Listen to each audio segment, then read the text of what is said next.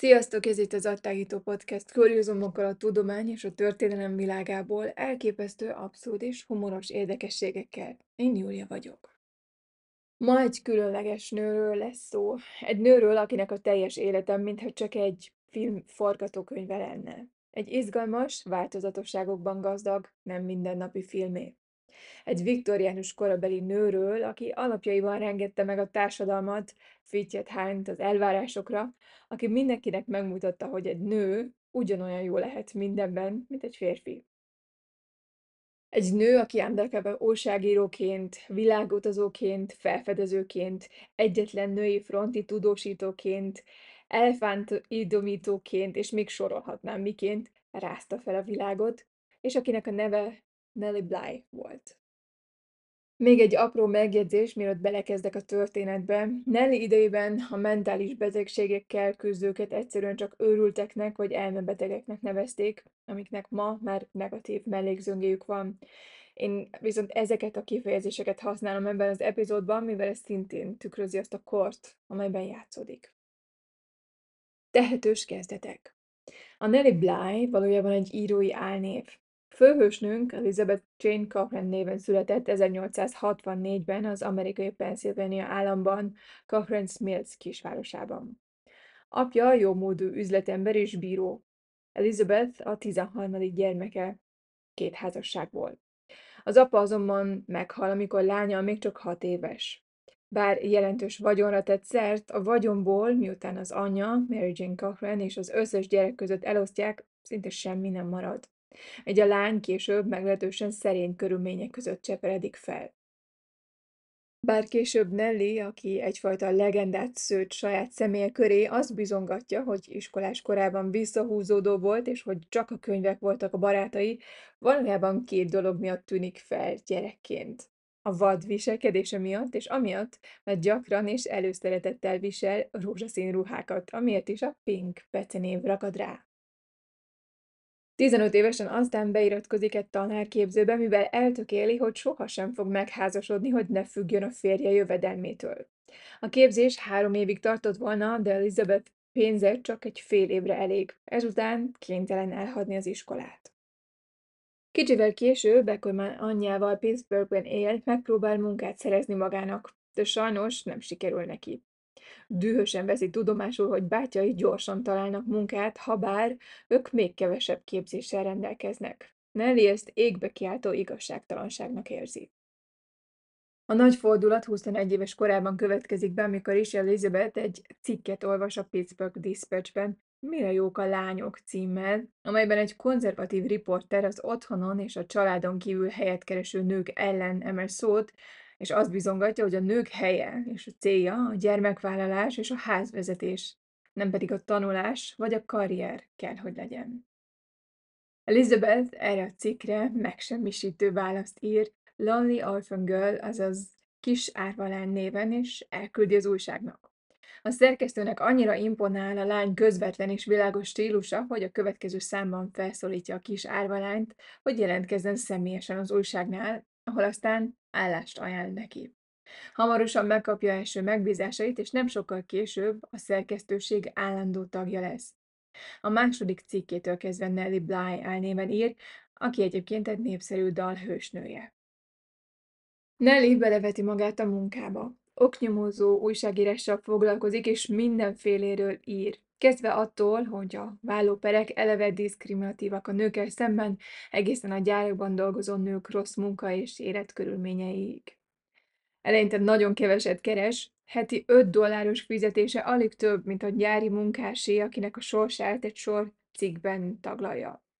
Ráadásul néhány tehetős gyáros panaszt tesz az újságnál a cikkek miatt, mert ugye azok nem vetnek túlzottan kedvező fényt a körülményekre, a gyári körülményekre, és azzal fenyegetőznek, hogy beszüntetik a hirdetéseket az újságnál, ami persze jelentős pénzkiesést jelentett volna. A szerkesztő ezért Nellie-nek új feladatot ad. Egy cikket a kertészkedésről, ami persze akkoriban amúgy is sokkal megfelelőbb feladatnak számított egy női újságíró számára. A rendhagyó kezdetek után a Dispatch megpróbálja kevésbé vitatott témák felé terelni, mint a virágkiállítások, az öltözködés, és végül már csak úgymond idézőjelben női témájú megbízásokat kap. Nellie-nek ez egyáltalán nem tetszik, ezért összepakol és 6 hónapra Mexikóba utazik. Onnan küldi a Pittsburgh Dispatchnek a riportokat, amelyeket később 6 hónap Mexikóban címmel könyv formájában is kiad. Nellie visszatér az oknyomozó cikkekhez, ezúttal a mexikai kormányról ír, részletesen leírva a szegénységet és a korrupciót. Beszámol a mexikai újságok cenzúrájáról és az újságírók bántalmazásáról is, ami persze feldühíti a kormánytisztviselőket, mégpedig annyira, hogy végül mennie kell Mexikóból. Hazatérése után ismét az újságnak dolgozik, ezúttal színházi kritikusként, amit azonban nagyon hamar megbújt. Alig 3 hónappal később egy vakmerő lépésre szánja el magát. 1887 tavaszán New Yorkba indul szerencsét próbálni.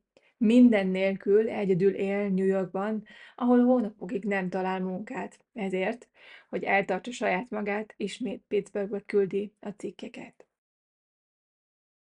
Nellie-t a jó szerencse Pulitzer egyik újságához, a The New York World-höz vezeti. Pulitzer növelni akarja a lap számát, ezért érdekes, szórakoztató vagy éppen elborzasztó sztorikat keres olvasói számára. Az újság szinte teljesen újjá alakult, miután Pulitzer átvette és újjá szervezte. Az első szám 1883. májusában jelent meg, és gyorsan az Egyesült Államok egyik vezető újságává válik. Itt Nellie az amerikai bevándorlók tapasztalatairól szóló sztori ötletét hozza fel, de Pulitzer azt elutasítja, és egy alternatívát ajánl neki. Azt akarja, hogy Bly beépülve nyomozzon a Blackwell's Islandon levő hírhedt elmegyógyintézetben. Ötlete a következő volt. Nellie épüljön be, és járjon utána a pletykáknak, amelyek az elmegyógyintézetről terjengtek, ami csak betegként lehetséges.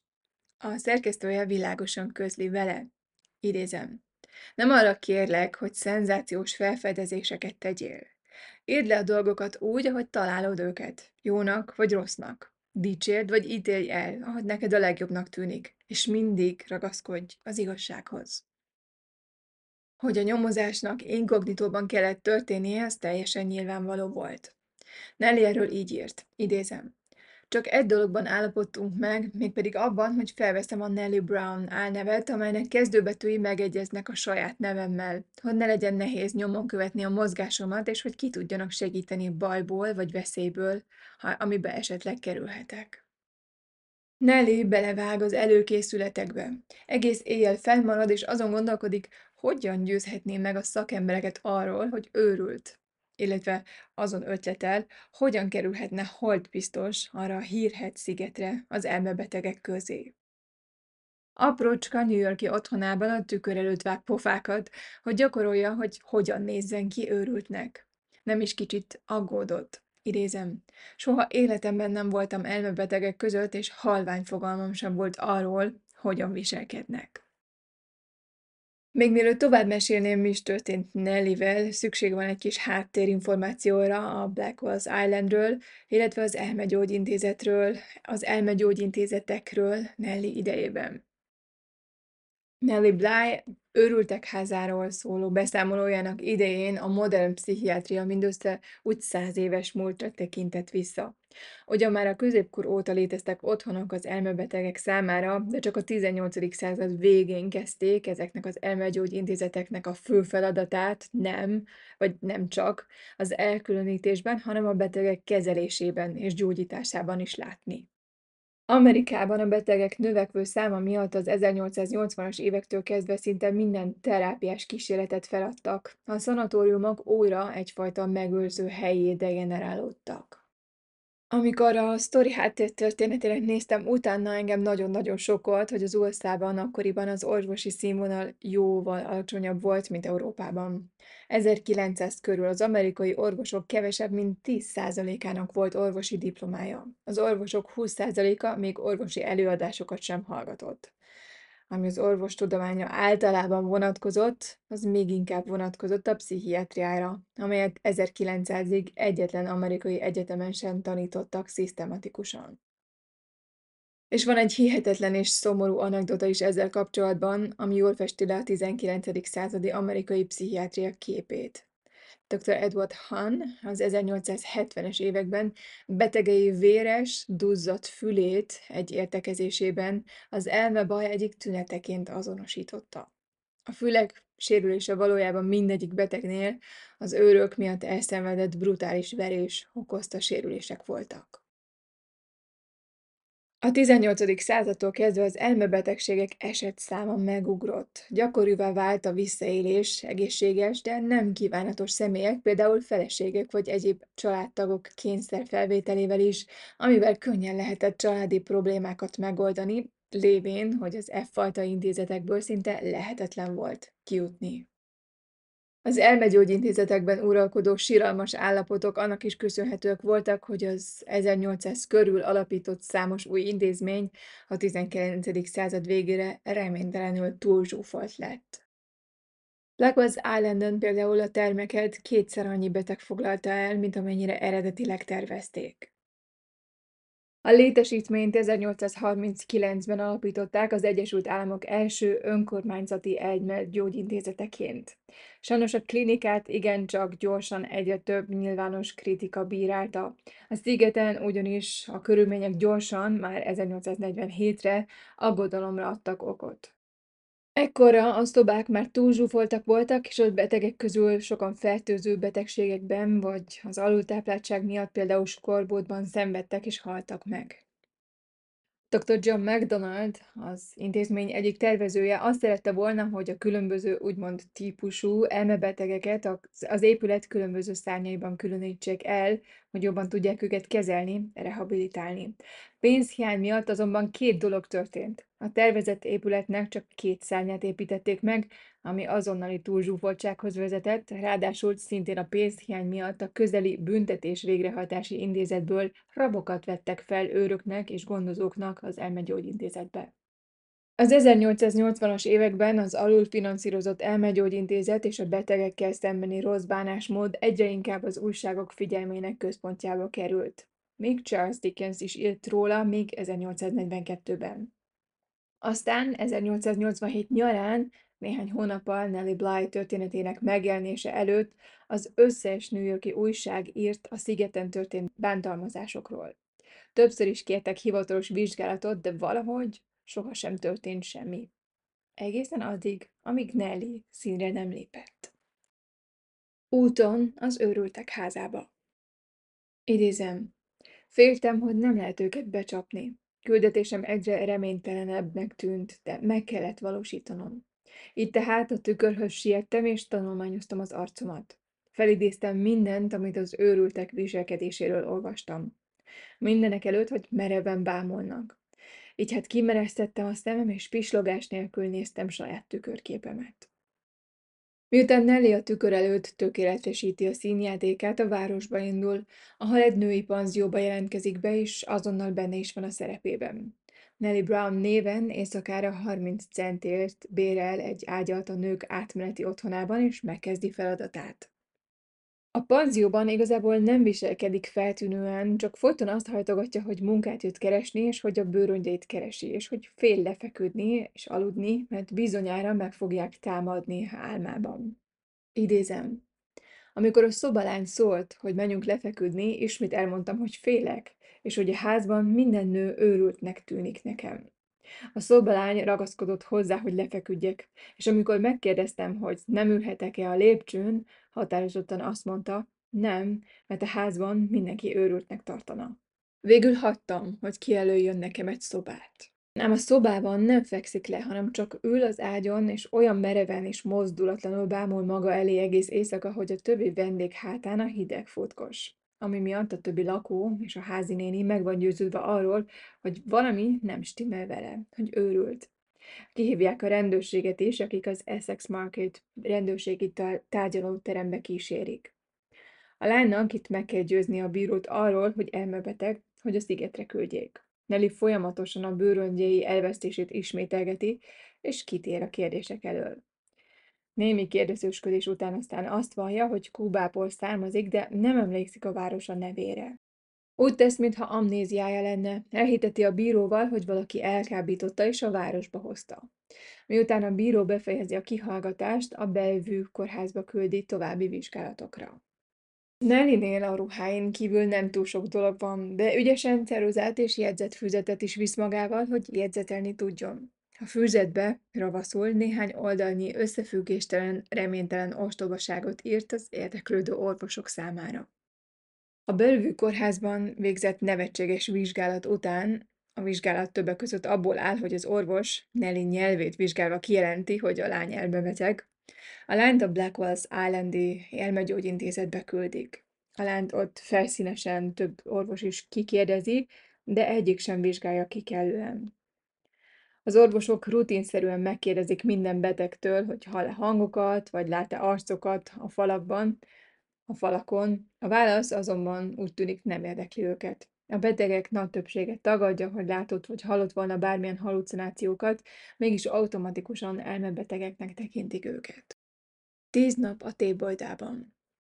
Nellie megérkezett a tébolydába, igencsak vegyes érzelmekkel, mert beleérte magát ugyan a feladatába, de nem volt meggyőződve arról, hogy ez a dolog egy sztori lehet. Úgy gondolta, hogy a tudósítások erősen túloznak, hogy felfújják a dolgokat. Idézem, hogy egy intézményt ennyire rosszul vezetnek, hogy a fedele alatt ilyen visszaélések történhetnek, azt nem tartottam lehetségesnek. Ami nagyon érdekes volt a számára, és egyébként számomra is, amikor a könyvét olvastam, az az, hogy mennyire nem érdekelt szinte senkit, hogy igazán mentálisan beteg vagy-e, vagy sem. Idézem. Attól a pillanattól kezdve, hogy a szigeten levő elmebetegek kórtermébe kerültem, nem tettem többé kísérletet arra, hogy az elmebeteg szerepét játsszam. Pontosan úgy beszéltem és viselkedtem, ahogy a mindennapi életben szoktam. És mégis, bármennyire is furcsán hangzik, minél értelmesebben beszéltem és viselkedtem, annál inkább azt hitték rólam, hogy őrült vagyok. Egyetlen orvos kivételével, akinek kedvességét és szelítségét nem fogom egyhamar elfelejteni. Nellie egyszerű szavakkal, de érzékletesen írja le a körülményeket és a környezetet, amelyben a szerencsétlen asszonyok élnek. Csak az első napját írja le élénk részletességgel, de aztán elmondja, hogy minden nap ugyanolyan volt ott. Beszámolója az elmegyógyintézetben szerzett tapasztalatairól, illetve számtalan borzalomról szól, amelyet próbálok itt összesűrítve közreadni. Első pont. Nem beteg. Nellie gyorsan felfedezte, hogy a bezárt betegek egy része valójában teljesen épermélyű. Ír például arról, hogy egy német házaspárt, akit vele egyidejűleg vesznek fel, nem azért zárják be, mert mentálisan betegek, hanem mert németül beszélnek és nem tudják megértetni magukat. Második. A hideg. Az elmegyógyintézetben irtózatos hideg uralkodott. A dolgozók nem fűtöttek, sőt, gyakran hosszabb időre kinyitották az összes ablakot, mondván, a friss levegő jót tesz a betegeknek. Az asszonyokon azonban csak vékony ruha volt. Idézem. Az ablakok nyitva voltak, és hallani lehetett a szél fújását a folyosón. A páciensek elkékültek a hidegtől. Az első ott töltött éjszakáján Nellie csak egy rövid gyapjútakarót kap, amivel nem tudja betakarni egész testét. Reszket a hidegtől. Nellie és a többi beteg folyamatosan fáznak, de az ápolóktól hiába kérnek takarót, kendőt vagy sapkát. Idézem.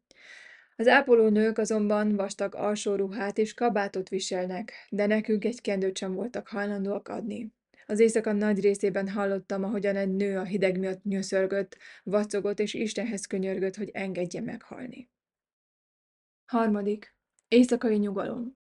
Az őrök és az éjszakai nővérek többször is bemennek a cellájába, és minden alkalommal felébresztik. Egyetlen éjszaka sem hagyják a betegeket nyugodtan aludni, óránként felverik őket álmukból. Egyébként ágyneműt és ruhákat is csak havonta egyszer cserélnek. 4. Ételek. Nellie beszél az étel szörnyű minőségéről, többek között arról, hogy egy pókot talál a kenyerében, és hogy a ritka alkalmakkor, amikor a páciensek húst kapnak, azt szinte lehetetlen megenni, mert annyira rágós, és mert a betegek nagy részének nincs foga. Az intézetben töltött első étkezéseknél Nellie nem eszik semmit, megkóstol egy-egy falatot, de undorítónak, ehetetlennek véli őket. De csak a betegek éheznek, illetve voltak emberhez nem méltó ételekre ítélve. Másképp állt a helyzet az ápolókkal és az orvosokkal. Idézem, esténként egy nő, akiről úgy gondoltam, az orvosok szakácsnője volt, jött és mazsolával, szőlővel, almával és kekszel kínálta az ápolókat. Képzeljék el, hogy az éhes betegek ott ültek, és nézték, ahogy az ápolónők olyan dolgokat esznek, amelyekhez ők maguk sohasem juthatnak hozzá. 5. Szidalmazás, foltogatás és egyéb testi sértések. Amikor Nellie meglátja az intézmény főfelügyelőjét, megkéri néhány betegtársát, hogy mondják el, mennyire szenvednek a hidegtől és a ruházat hiányától, de azok azt válaszolják, hogy az ápolónők megverik őket, ha panaszkodni mernek. A nővérek szinte kivétel nélkül durva, szadista személyek voltak, akik kedvüket lehették az elesettek megalázásában, verésében. Több esetről is írt Nellie, én csak itt egyet idézek tőle. Miután elég sokáig szórakoztak vele, és You're in a Little Page elkezdett zokogni, a nővérek szidni kezdték, és azt parancsolták neki, hogy maradjon csendben. A lány egyre hisztérikusabban zokogott, míg nem a nővérek rávetették magukat, és nagy erővel az arcát és a fejét verték. Erre a lány még jobban üvöltött, ezért a nővérek folytogatni kezdték. Igen, tényleg folytogatni. Aztán kirángatták Julianát egy mellékkamrába, és a pánikszerű kiáltásai lassan elhaltak. Néhány óra múlva Juliana visszatért a közös terembe, a nővérek ujjlenyomata egész nap jól látható volt a nyakán. A 6-os kórteremben töltött időm alatt egyetlen egyszer sem hallottam, hogy az ápolónők úgy szóltak volna a betegekhez, hogy ne szidalmazták volna, vagy kiabáltak volna velük, ha csak nem akarták felhúzni őket. 6. Fürdő. Idézem. Minket, a 45 beteget a 6-os kórteremből a mosdóba küldtek, ahol mindössze 2 durva törölköző lógott. Láttam, hogy az elmebetegek, akiknek a legfertőzőbb nyílt sebek voltak az arcukon, ugyanazokkal a törölközőkkel törölköztek, amelyet az összes többi nő használt. A fürdőkádhoz mentem, megmostam az arcomat a folyócsap alatt, és az alsó szoknyámat használtam törölközőnek.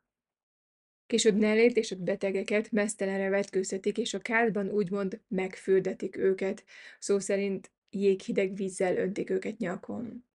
Ráadásul szinte az egész terem ugyanabban a vízben fürdik, így a betegségek terjedése igencsak jelentős. Nellie erről így ír, idézem. Hetente egyszer fürdetik a betegeket, és ez az egyetlen alkalom, amikor szappant látnak. A fürdetés napján a kádakat megtöltik vízzel, és a betegeket egyenként megmossák vízcsere nélkül. Amikor a víz már teljesen sűrű, hagyják, hogy kifoljon, és a kádat újra töltik anélkül, hogy közben kiöblítenék. 7. Az elkülönítő. Az asszonyok hetente egyszer elhagyhatják a közös termeket, és kint sétálhatnak egy kicsit. Séta közben Nellie 52 nőt lát, akiket az övüknél fogva kötöttek egymáshoz, és akiket egy vaskocsival lassítottak. Ezek, mint megtudja, az erőszakos betegek. Ezeket a betegeket a retreatben, az elkülönítőben helyezik el, aminek annyira szörnyű híre a betegek között, hogy Nellie úgy dönt, nem veszélyezteti egészségét vagy életét, hogy bejusson oda. Viszont szemeit nyitva tartja, és próbál annyi információt összeszedni, amennyi csak lehetséges. Többek között ezt írja. Amíg ott voltam, egy csinos fiatal lányt hoztak be. Beteg volt, és többször is ellenállt, amikor erre a mocskos helyre hozták. Egyik este az ápolónők megragadták, és miután megverték, mesztelenül a jéghideg fürdővízbe nyomták, és jó ideig ott tartották. Aztán az ágyára dobták. Mire felkelt a nap, a lány halott volt. Az orvosok azt mondták, hogy görcsökbe halt bele. Ennyi volt. Ezen kívül nem tettek semmit. Egyébként is annyi morfiumot és klorált adnak be a betegeknek, hogy azok megőrülnek.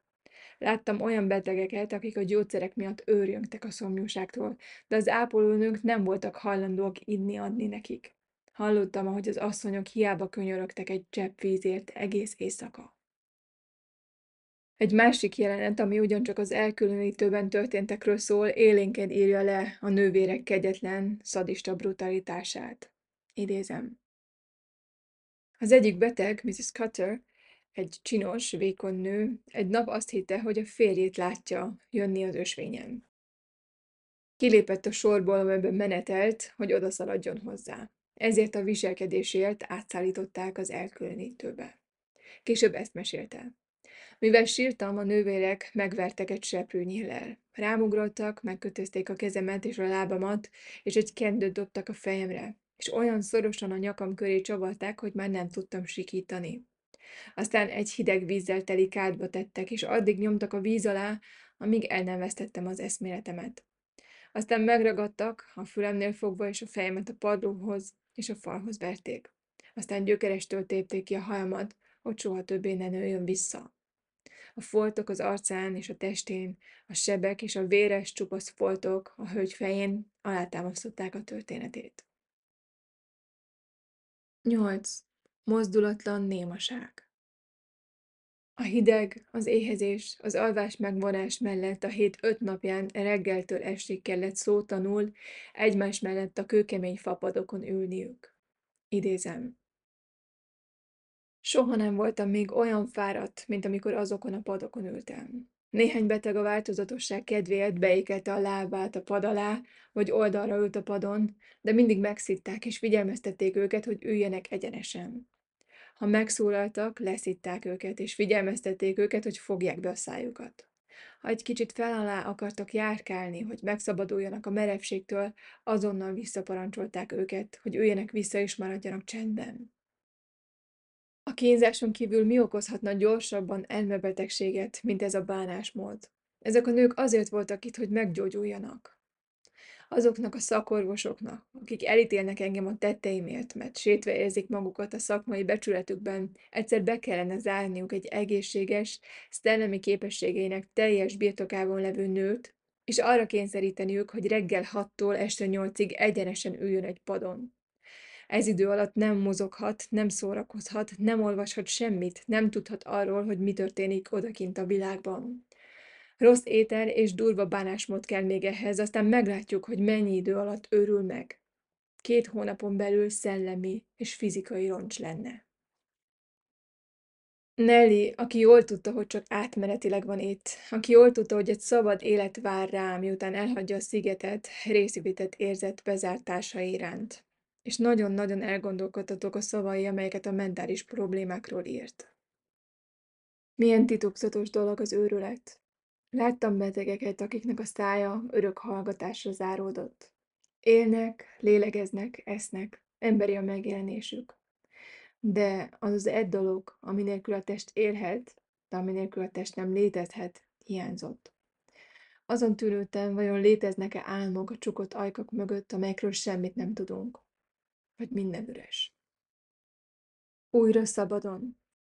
10 nap intézetben töltött idő után Nellie újságja a The World ügyvédet küld, és eléri, hogy szabadon engedjék. Néhány nap múlva közzéteszi leleplezésének első részét, amely aztán 1887-ben 10 nap a tébolydában című könyvként jelenik meg, és hatalmas sikert arat. Nellie riportja nagy port kavar fel. Az egész ország újságai beszámolnak az ügyről. Az emberek döbbenten olvasnak a Blackwell's Islanden uralkodó állapotokról, és még inkább azoknak az orvosoknak a hozzá nem értéséről, akiket Nellie annyira könnyen képes volt megtéveszteni. A kerületi ügyészség 2 héttel a cikk megjelenése után vizsgálatot indít. Megkérik Nellie-t, hogy tartson velük a szigetre, és ő beleegyezik. Útközben azonban észreveszi, hogy minden valahol túlságosan tisztának, rendszerezettnek, rendezettnek tűnik, beleértve a kompot is, amivel a szigetre ment, és hamarosan rájön, hogy miért. Az elmegyógyintézet dolgozóit figyelmeztették a látogatásukról, még mielőtt megérkeztek. De Nellie felkeresi egy volt betegtársát, Anna Wilt, akivel az intézetben töltött idő alatt közelebbi kapcsolatba került. Nellie elmondja ennek, hogy csak annyit kell tennie, hogy megosztja a nagy esküdtszékkel mindazt, ami az elmúlt 10 napban történt.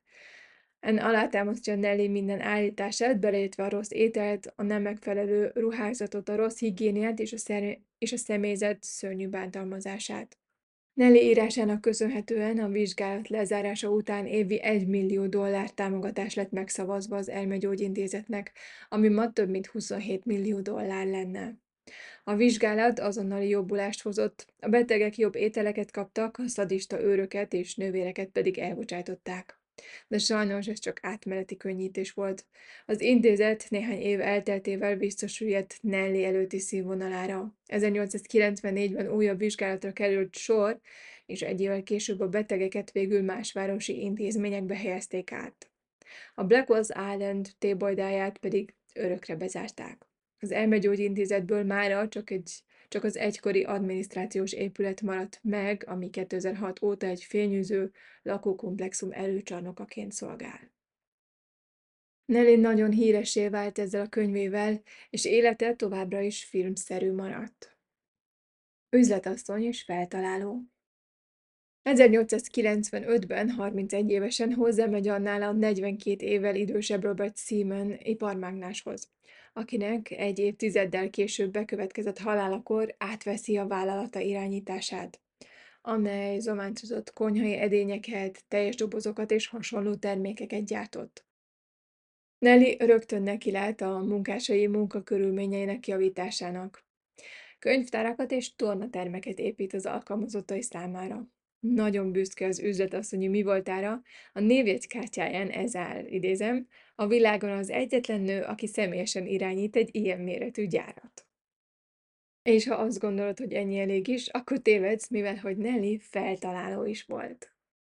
Abban az időben fahordokat használtak, az élelmiszerektől kezdve a lőporon át az olajig mindenféle dolog szállítására és tárolására. A virágzó olajiparnak praktikusabb megoldása volt szüksége, szivárgásmentes és tartós tartályok kellettek. A Standard Oil Company szervezett egy fémhordót, ami előrelépés volt a fahordóhoz képest, de a tervezésük rossz volt és hajlamosak voltak a szivárgásra.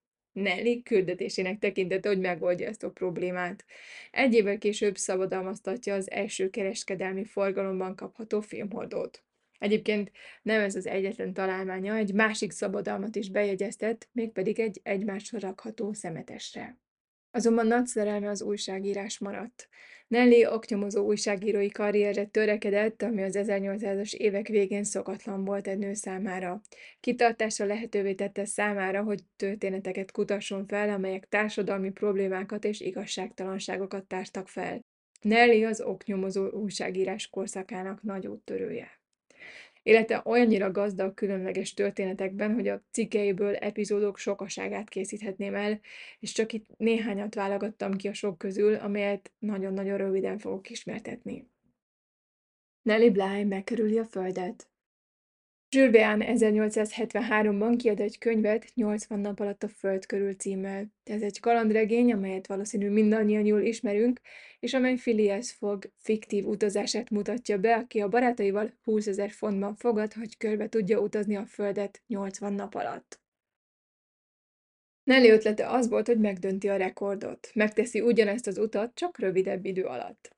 Nellie szerkesztője nem lelkesedett az ötletért. Az ötlet, hogy egy nő kísérő nélkül utazzon, nevetségesnek vagy lehetetlennek tűnt, és olyan röhelyes megjegyzések is elhangoztak, hogy a nők túl sok csomaggal utaznak ahhoz, hogy végig tudják csinálni ezt az utat. A szerkesztője felveti, hogy helyette inkább egy férfi munkatársat küldenének, mert csak egy férfi képes erre, mire Nellie így válaszol, idézem, rendben, indítsd el a férfit, én pedig még aznap elindulok egy másik újságtól, és megelőzöm őt. És ezzel meg is nyerte a vitát. 1889. november 14-én indult útnak egy táskával, amelyben mindössze 2 utazósapka, 3 fátyol, egy pár papucs, piperecikkek, tintatartó, tollak, ceruzák, papír, tűk, célna, egy köntös, egy teniszblézer, egy kis flaska, egy ivópohár, néhány váltás fehérnemű, zsebkendő és egy tégely cold cream volt. Ez az akció végképp világhírűvé teszi őt, és egy egész podcast epizódot készíthetnék erről az egyetlen eseményről is. Összefoglalva, így csak ennyi álljon, Nellie 72 nap, 6 óra és 11 perc alatt utazza körbe a földet, világrekordot állítva fel, sőt, felülmúlta a saját 75 napos célját, és megelőzve versenytársát, Elizabeth Bislandet, a Cosmopolitan magazin munkatársát. Utazása hatalmas szenzáció és óriási hatással van az újság példányszámára és olvasottságára. Újdonsült híressége ellenére az utazásából például népszerű társasjátékot is csináltak, és a lótáptól a ruhákon keresztül a Kodak fényképezőgépekig mindent reklámozott. Nellie egy időre elhagyja az újságírást, hogy könyvek írásába fogjon, amikkel úgy évi $15,000 keresett. Nellie és a lobby királya. 1888-ban Nellie lobbistának álcázza magát, hogy leleplezze a New York-i állami törvényhozásban tapasztalható korrupciót, illetve hogy leleplezze Ed Phelpset, az önjelölt lobby királyt. Albanyba utazott, és ügyfélnek adta ki magát, aki meg akart akadályozni egy olyan törvényjavaslatot, amely potenciálisan tönkretehette volna a férje üzletét. A Phelps-szel való találkozóján a férfi azt ígérte, hogy $1,000 manipulálni tud bizonyos politikusokat úgy, hogy a törvényjavaslatot elutasítsák. Nellie leleplezéssel nyomozást indított a történetben megnevezett politikusok ellen, és Phelpsnek is távoznia kellett Albanyból. Nellie az elefánt idomító. Nellie egész életében rajong az elefántokért, és amikor meghallja, hogy idézem, a legnagyobb só a földön 8 elefántot hozott Amerikába, oda siet és megkérdezi, vajon eladó-e az egyik. Szomorúan veszi tudomásul, hogy idézem, még a legkisebb elefántot sem voltak hajlandóak eladni. Azonban lehetősége nyílik arra, hogy Bridgeportba menjen, megismerkedjen az elefántokkal, és megpróbálja idomítani őket. Ez olyannyira sikeres, hogy végül a legnagyobb elefánt a hatalmas Fritz agyarain ül, és hajt vele mutatványokat végre. Nellie Bly a színpadon. Nem minden történetében áll a középpontban az, hogy beépül azért, hogy illegális tevékenységeket leplezzen le. Bly egy története kedvéért táncos nőnek áll. Miután saját lapjában olvas egy hirdetést, amelyben 100 lányt keresnek egy showműsorhoz, úgy dönt, hogy válaszol a hirdetésre és beépül, hogy tudósítson a showgirlök életéről. A próbákon is lelkiismeretesen részt vesz, hogy még jobban elmerüljön abban a világban, sőt, végül még jelmezt is ölt, hogy Amazonként lépjen fel a showban. Nellie Bly kisbabát vesz. Egyik legmegdöbbentőbb történetében Nellie a New York-i csecsemő fekete piacot vizsgálta. Potenciális vásárlónak adta ki magát, és több nővel is találkozott, hogy megtudja, hogyan, kinél és mennyiért lehetséges vásárolni egy kisbabát. Drámai leleplezésében arról ír, hogy a kereskedők közvetítőként működnek a vevők és az anyák között, akik kérdés nélkül adják el a kisbabákat. Idézem, 13 órás volt, amikor megvettem. A rabszolgakereskedő behozta a babát a szobába. Éppen etette, de a tejnek olyan furcsa árnyalata volt, hogy drogok és hasonló dolgok jutottak az eszembe. Köztudott, hogy a csecsemőket gyakran elkábítják, és csak néhány nappal tovább maradnak életben, miután elhagyták a rabszolgakereskedőket. Az anya, illetve a személy, akit azért fizettek, hogy eljátsza az anya szerepét, egy aprócska szobában feküdt, és egy ismerősre beszélgetett. Ismertem a trükköt, ezért megkérdeztem a színlelt anyát, hogy melyik órában született a baba. A nő nem tudta megválaszolni a kérdést, és a rabszolgakereskedő felé fordult. A parányi rabszolga, akit épp az imént fizettem ki, kinyitotta hatalmas kék szemeit, mintha először és utoljára akarná látni az anyját. Az anya $1 adta el, én $10 vettem meg a rabszolgakereskedőtől. Mindezt az úr 1889. évének október 2-án. Nellie a csecsemő mellé meg egy papírt is kapott, amelyben az állt, hogy a vevő, idézem, bármilyen módon rendelkezhet a fent említett gyermekkel. És végül Nellie Bly leírja a háborús borzalmakat. Ő az első és egyedüli női riporter, aki Európába utazik, és tudósít az első világháborúból, a keleti frontról, és küld a háborúról élethű tudósításokat. Ő az első nő, aki ellátogat a Szerbia és Ausztria közötti háborús övezetbe, és a britek még le is tartóztatják, mert kémnek nézik. Később visszatér Amerikába, és a női választójogról tudósít, és egészen 1922-ben, 57 évesen, tüdőgyulladásban bekövetkezett haláláig a nők mellett áll ki. És ennyi volt az agytágítás mára. Remélem tetszett a mai rész. Mint mindig, most is posztoltam további infókat és fényképeket az Instagram oldalamon. Mindig nagyon örülök néhány visszajelzésnek és kommentnek, és köszönöm a sok-sok üzenetet, amiket az Instagramon írtatok. Hamarosan újra jelentkezem, addig is maradj szkeptikus, maradj kíváncsi!